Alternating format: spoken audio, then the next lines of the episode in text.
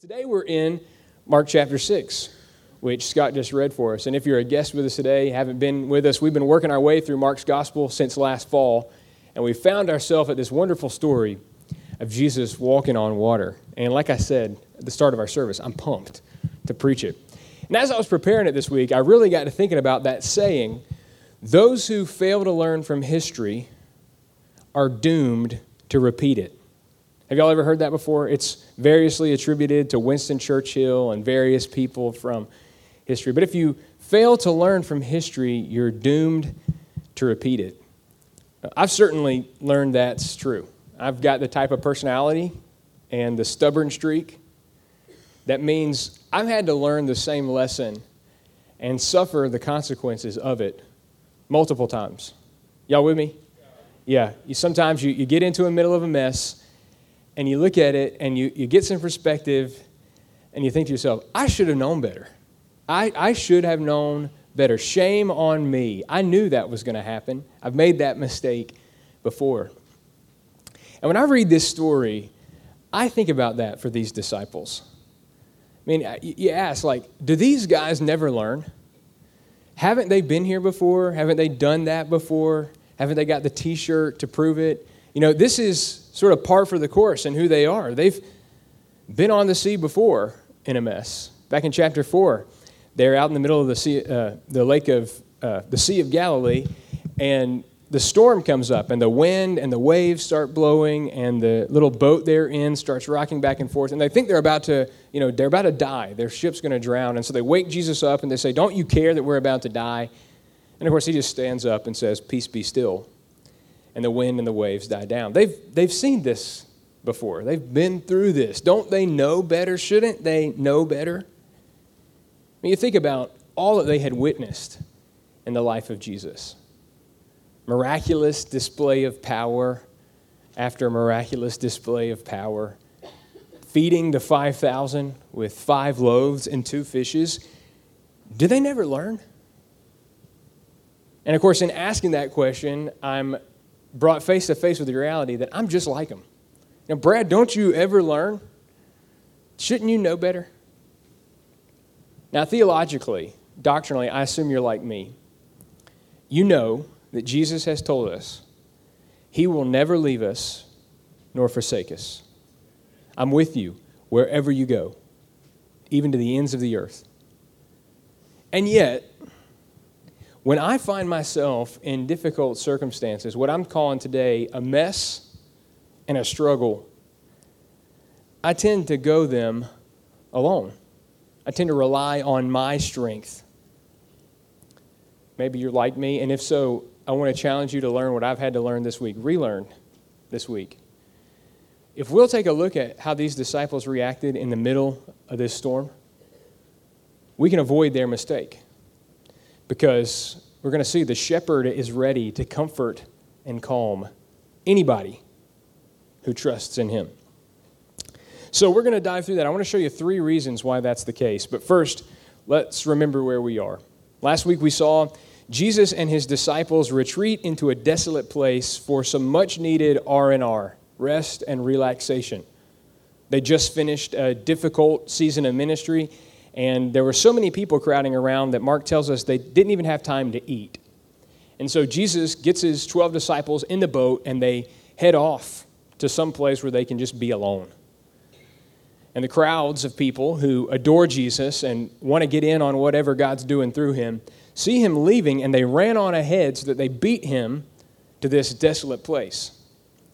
When he got there, he looked at them and felt compassion for them because he recognized they were like sheep without a shepherd. And so he began to teach them many things. And as hour passed into hour and the day faded into evening, the people started to get hungry. I hope y'all are hungry. There's a ton of food over there waiting for us in the activity building. It's been blessed and multiplied. They started to get hungry, and so the disciples were like, You need to turn these people loose so they can get something to eat. And of course, Jesus says, No, we're going to feed them and he pulls out the five loaves and the two fishes that the disciples can get their hands on, and he breaks the bread, looks up to heaven, blesses it, and then distributes it so that all 5,000 men and their families were able to eat.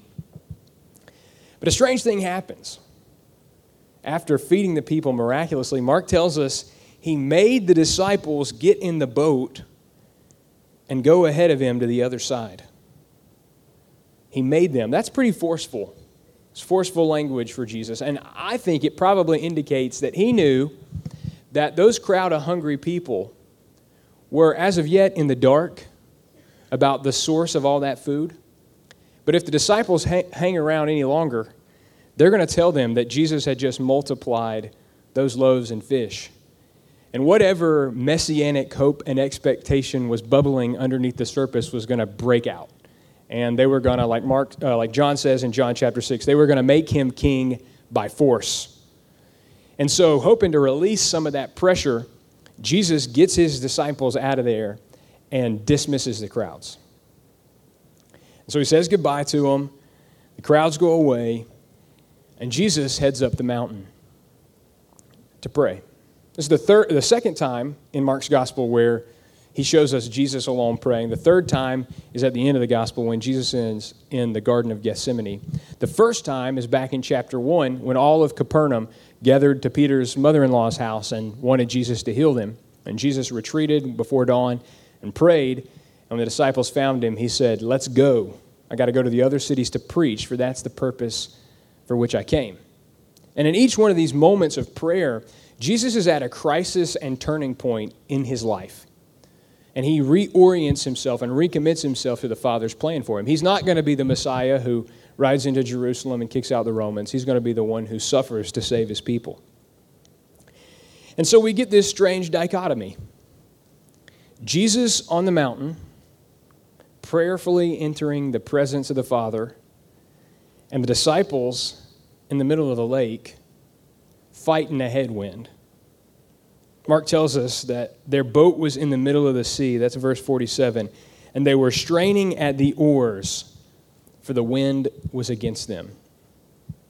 Now, if you're not good on biblical geography like me, you could look up in the back of your Bible a map of ancient Palestine, the Holy Land in Jesus' day, and you could take that little measuring, the the little scale at the top left corner of your map, and you could figure this out. I went online this week and, and asked, but at its widest point, the Sea of Galilee is about eight miles wide. When Mark says they're in the middle of the lake, the disciples maybe are three or four miles offshore. It's not a very big body of water. James Edwards, commentator I've been leaning on through this series, says that even in the most difficult of conditions, you could cross the Sea of Galilee in six to eight hours. But these experienced fishermen who'd grew up on its shores and been out on it thousands, countless of times, they were in a situation like no other.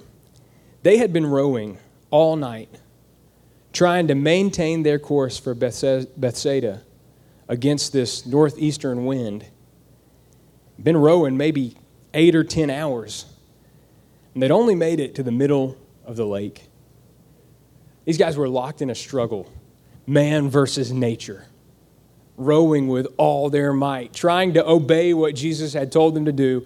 Go ahead to Bethsaida, and I'll meet you guys there. And here they were, with all their might, rowing, not able to make any progress. I want to put yourself in their shoes. Think about what that must have been like to spend all night at the oars, wearing yourself out, you're frustrated, emotionally drained after a day of ministry and all night of rowing. You're physically worn down. You're hungry. Maybe the 12 baskets of bread and fish that were left over from the feast have been consumed as they're trying to stay awake and maintain their energy. I mean, they are out there in the middle of the lake, totally worn out and depleted, and going nowhere fast. You ever been there? You ever been depleted, worn out, tapped out completely, got nothing left.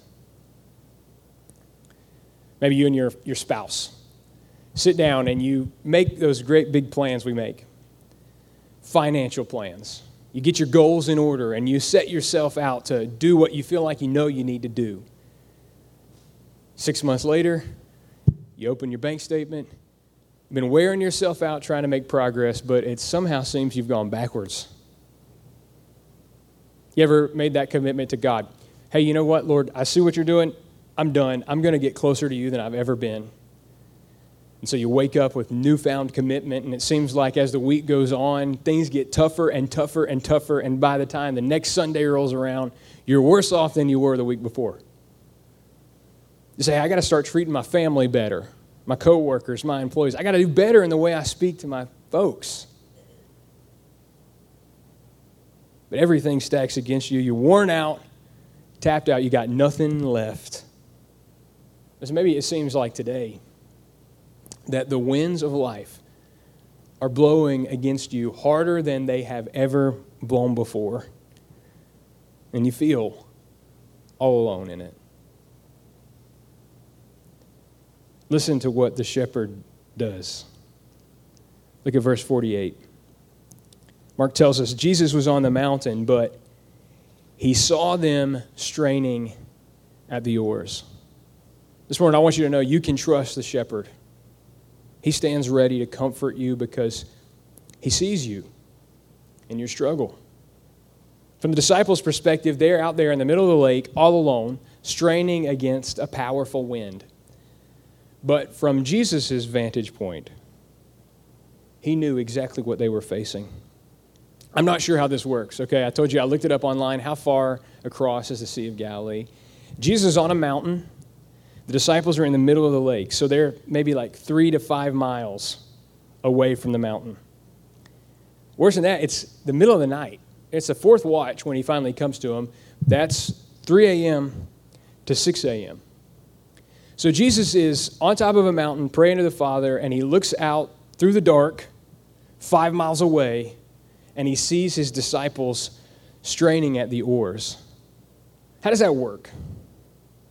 One commentator said, Well, does Mark assume that Jesus has supernatural ability and telephoto vision? He can just zoom in and see? Was the night clear? And did Jesus' vantage point on the mountain enable him to see what was happening? I don't know, maybe they had some lanterns on board the boat, and he could see the lanterns just staying in the same place. I don't know. For Mark, such questions are irrelevant. What matters is not how Jesus can see, but that he sees. And surely what Mark means for us to understand is more than Jesus' ability to perceive things, his observational capabilities.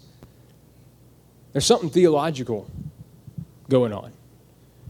That from the mountain Jesus manifests himself as the Old Testament puts it, as the God who sees, the God who saw his people straining in bondage to Egypt and sent them a deliverer, the God of whom the scripture says, No creature is hidden from his sight, but all are exposed. Mean, it's Jesus' sight that led him to feel compassion for the crowd, seeing the crowd he felt compassion on them because they were distressed and dispirited like sheep without a shepherd. And so I don't know what you're facing. Maybe it's the financial thing. Maybe it's the way you talk to your family. Maybe it's just your relationship with God. Whatever headwinds you feel like you're struggling against, what was true for those 12 disciples is absolutely true for you. He sees you in your struggle. I love the way the psalmist put it in Psalm 33 Behold, the eye of the Lord is on those who fear him, on those who hope for his loving kindness, to deliver their soul from death and to keep them alive in famine. So our soul waits for the Lord. He is our help and shield. Listen, don't go it alone. Don't wear yourself out straining against the oars. He sees you. He knows. And because he sees you and knows, you can rest assured that He's with you in your struggle. Look what Mark says in the second half of verse 48. He says, At about the fourth watch of the night, He came to them, walking on the sea, and He intended to pass them by. He came to them. I love this because here again, we are met face to face with the miraculous in the life of Jesus. Here he comes, walking on the water. You know, walking on the water, this is such a memorable episode in the life of Jesus that it's passed into common usage as a cliche. The dictionary says to walk on water means to do something extraordinary or impossible. And of course, Jesus did something impossible, so impossible that many people have sought to explain it away by saying that Jesus wasn't really walking on water, but in that pre dawn, early light, it only appeared that he was walking on water, but he was actually on the shore or carefully walking among a partially submerged sandbar. And so his disciples thought he was on water. But the authors of Scripture make a much more extravagant claim than that. They're not saying Jesus tricked his disciples or he did a cool little thing where they thought he was walking on the water, but actually everybody knew he wasn't. No, they fundamentally believed Jesus was walking on the water, that he had seen them, I don't know how, from the mountaintop and had came to them. He had moved heaven and earth to do the unexplainable and miraculous so that they weren't left alone in the middle of the lake. He came to them. And in doing so, Jesus again reveals himself as much more than any good teacher or a mere man, but he shows himself to be God. I mean, the Old Testament says repeatedly that one of the defining characteristics of Yahweh, the God of Israel, was that he walks on water. Get this, Job 9. Job says, It's God alone who stretches out the heavens and tramples down the waves of the sea. Both Isaiah and the psalm writer Asaph praise God as the one who led his people through the Red Sea. Listen to how they do it. Isaiah asks, Who makes a way through the sea and a path through the mighty waters? Asaph praises him in Psalm 77 Your way was in the sea, and your paths in the mighty waters, and your footprints may not be known. You led your people like a flock by the hand of Moses and Aaron.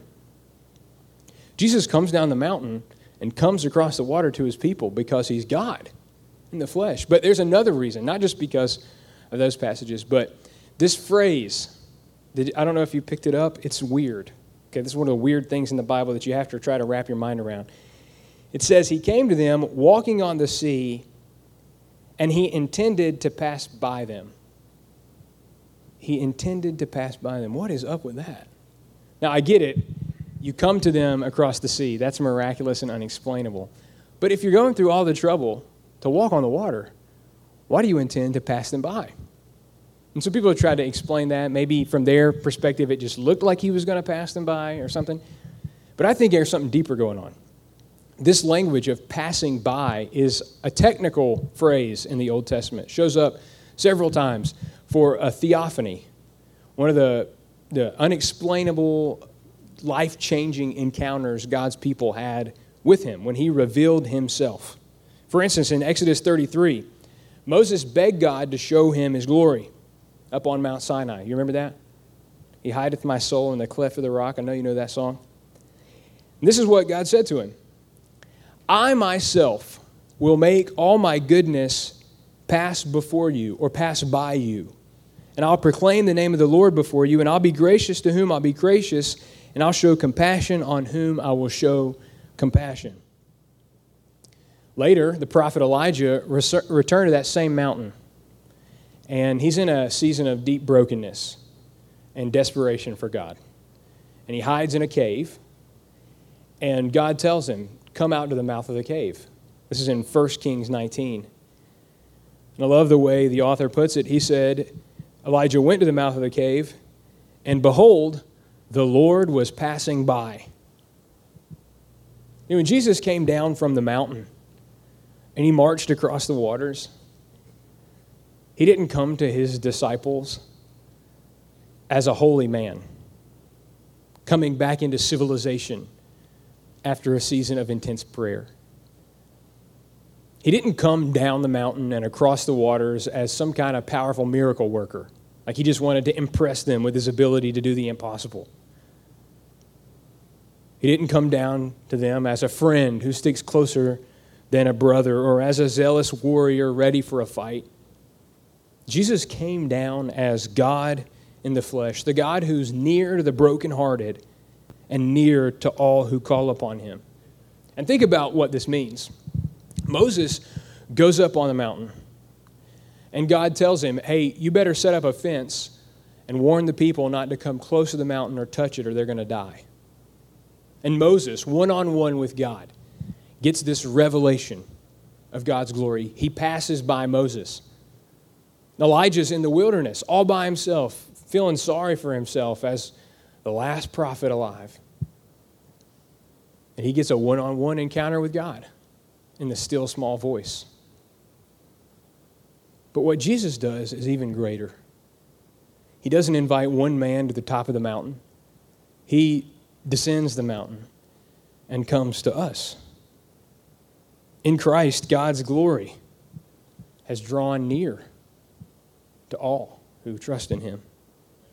Think what the scripture says In him, all the fullness of God was pleased to dwell. He is the image of the invisible God. He's the radiance of the glory of God, the exact imprint of his nature. John says, The Word became flesh and dwelt among us, and we have seen his glory. Glory as of the only Son from the Father, full of grace and truth. Isn't this what Paul means in Philippians 2? That though he was in the form of God, he didn't count equality with God as a thing to be grasped, but made himself nothing, taking the form of a servant and being born in the likeness of men. This is like the whole snapshot of Jesus Christ. That Jesus draws near to us, and in him, God is with us. This is why I say to you today you shouldn't go it alone in your struggle. But the God who sees you from his heavenly vantage point, knows everything about you, knows you inside and out, gave his only son so that he could be with you, so that he could enter into the brokenness of our world and live a sinless life, to die on the cross for us, be raised on the third day, and then offer to anybody who trusts in him abundant life with him forever. That is the offer of the gospel. He'll move heaven and earth. He'll walk on water just to be near you in the middle of your mess. But look, he comes sometimes differently than we expect. Then you love this. I love the way Scott read it. He put the emphasis right on it. He said, When they saw him walking on the sea, they supposed that it was a ghost, and they cried out, for they all saw him and were terrified. That's cute. That's cute. You know, you look at these disciples and you can even imagine their little shrieks. Ah, it's a ghost. You know, and you can laugh about it, but put yourself in their shoes. I mean, I know they lived a long time ago, but they knew men didn't walk on water. They had no category for understanding what it was they were seeing. I mean, the only frame of reference they had were the ghost stories they'd heard as kids that, hey, you better watch out and not go out on the sea at night. There are ghosts out there. And here comes one. Somehow they are straining against the oars, trying to fight this headwind, and the ghost just floats on by, makes easy progress against the wind.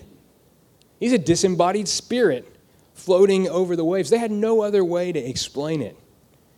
I think this shows us that Jesus is, of course, always near to us in our struggle, but sometimes he's there in ways that we didn't really expect.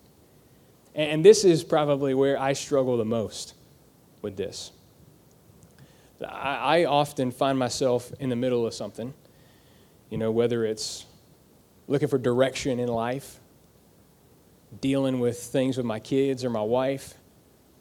You know, I'm, I'm trying to figure it out. Lord, what are you doing in this moment? And I tend to jump to my solutions. And I tell God, hey, well, Lord, all you got to do is just answer this prayer and everything's going to be okay. You know, and this really, this really happened. I've told you this story before, but I can't not tell it.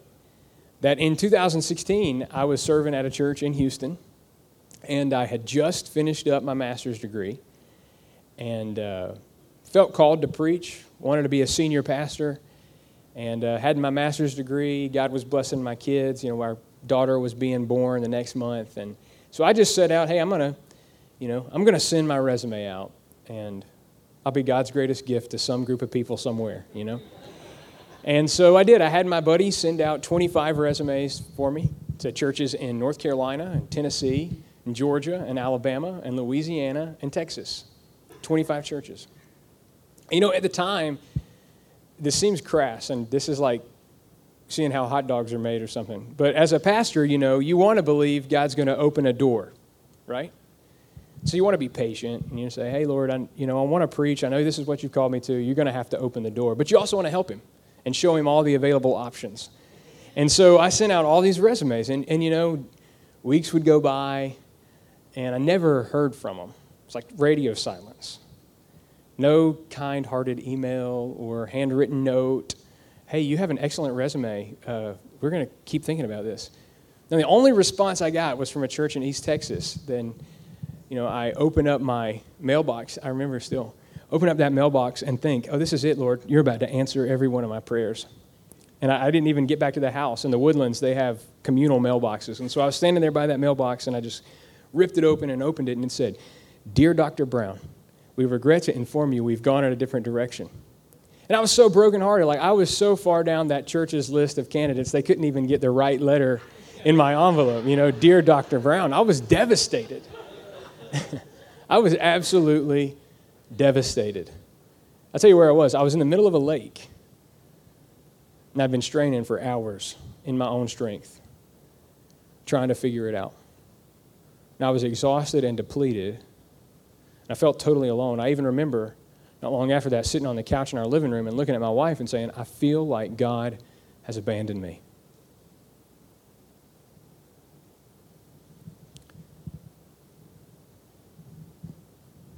Where, where was he and all that?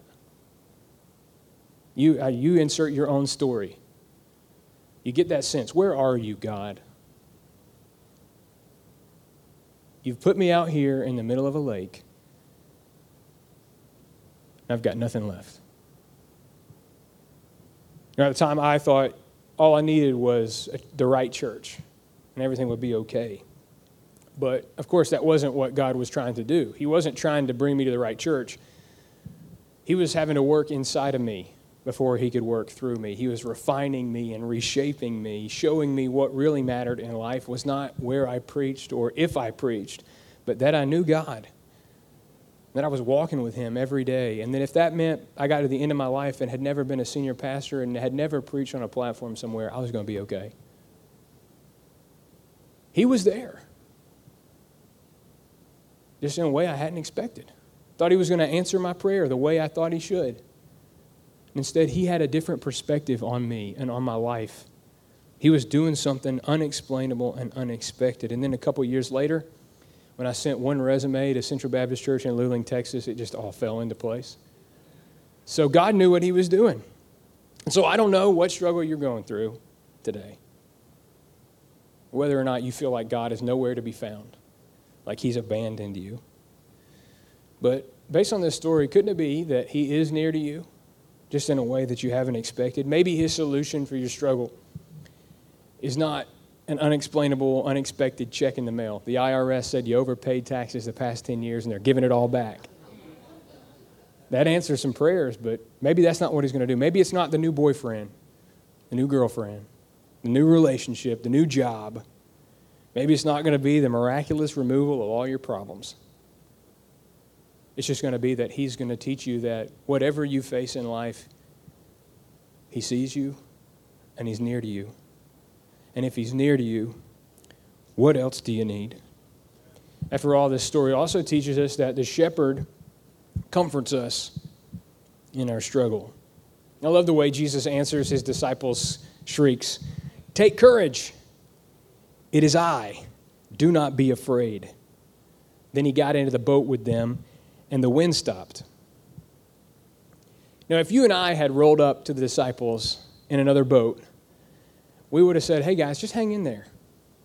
Hey, this wind's going to die down and you'll get across to Bethsaida. It'll all be all right. We would have given some kind of corny pep talk. Now, you can do this. Teamwork makes the dream work, guys. Row harder. That's what we would have said. Not Jesus, though. Jesus doesn't do any of that corny pep talk. Instead, he speaks courage into them, he encourages them. Take courage, it is I. This courage wasn't positive vibes. Guys, just think about it differently. It wasn't like an encouragement to manifest the reality they hoped for. Like, just think differently about this, and you'll see that it's really not that hard and things could be much worse. Now, the courage Jesus spoke into them was that characteristic which means to be firm and resolute in the face of danger or adverse circumstances. To be firm and resolute in the face of danger and adverse circumstances. He saw in their eyes the terror. He heard the voice in there, he heard the fear in their voice. He knew exactly what they were facing. It wasn't the wind, it was fear. And after a long night of fighting the wind and wondering if they were ever going to make it to shore, it's not hard to imagine why they would be afraid. They're not operating at 100%. And yet, when the shepherd drew near, he told them, Take courage. Take courage. I don't think it's reading too much into the story to say that when Jesus tells them, take courage, he could have told them other stuff. He could have spoke other positive qualities into them. But he knew in that moment exactly what it was they needed. They were afraid, they'd cried out, and so he answered them according to their need. The presence of the shepherd with them assured them of his provision. He's the shepherd who provides. And so he's going to give them exactly what they need in the moment. And because he was there on the sea and in the boat with the disciples, he was able to bring calm and comfort the entire situation. They had the courage they needed, and the wind died down. In that one moment, Jesus proved that he was the shepherd who provides for every one of their needs. I love the way David puts it in Psalm 23. Even though I walk through the valley of the shadow of death, I will fear no evil. Why? You are with me, thou art with me. Thy rod and thy staff, they comfort me. You're with me. And if you're with me, I have everything I need. This morning, I, I don't know what struggle you're facing. But I can assure you that Jesus knows. He sees you in it, He's near to you in it. And whatever it is that you need, He is ready to provide it. What's heartbreaking, I think, about this story and why it hits so close to home for us is that Mark tells us the key problem for the disciples. The very end of the passage, verse 52 they had not gained any insight from the incident of the loaves, but their heart was hardened. See, the disciples should have known better. They had every reason to believe that Jesus knew what they needed, and if they would trust him, he would provide. Set a straining against the oars. How about a little, a little communal prayer, guys? We're obviously not making any headway on our own. Why don't we call out to God? God, you're going to have to help us make it to the other side. We're lost without you. But no, just straining against the oars until Jesus shows up. They should have known better. And we should too. We get in the middle of a mess and we rely on our own strength. We strain with everything we've got until we finally realize that what we've got is not enough. And maybe you're there today. Listen, the shepherd, the shepherd is ready to comfort and calm you if you'll only trust in him. And so, what if we took the lesson from this story and really applied it to our life? And so, the number one thing I need to learn from this story and from my own past experiences is my need to cultivate an attitude of dependence on God, to admit that self sufficiency is insufficiency, and I can't make it on my own. I've got to have Him. That is the attitude that Jesus wants to build in you today. He wants you to abide in Him. This is how He put it in John 15 I'm the vine, you're the branches. Whoever abides in me and I in him, he it is that bears much fruit. For apart from me, you can do nothing. So I wonder do you trust Jesus to comfort you in your struggles, to give you strength when you're weak, to cause you to run, to soar, to persevere through whatever trial or mess you're in? If not today, learn from the disciples' mistake and get into the habit of saying to yourself and to your family, we can't get through this without Jesus' help. I can assure you, Jesus is the shepherd who's ready to comfort and calm anybody who trusts in him like that. How will you bow your head with me?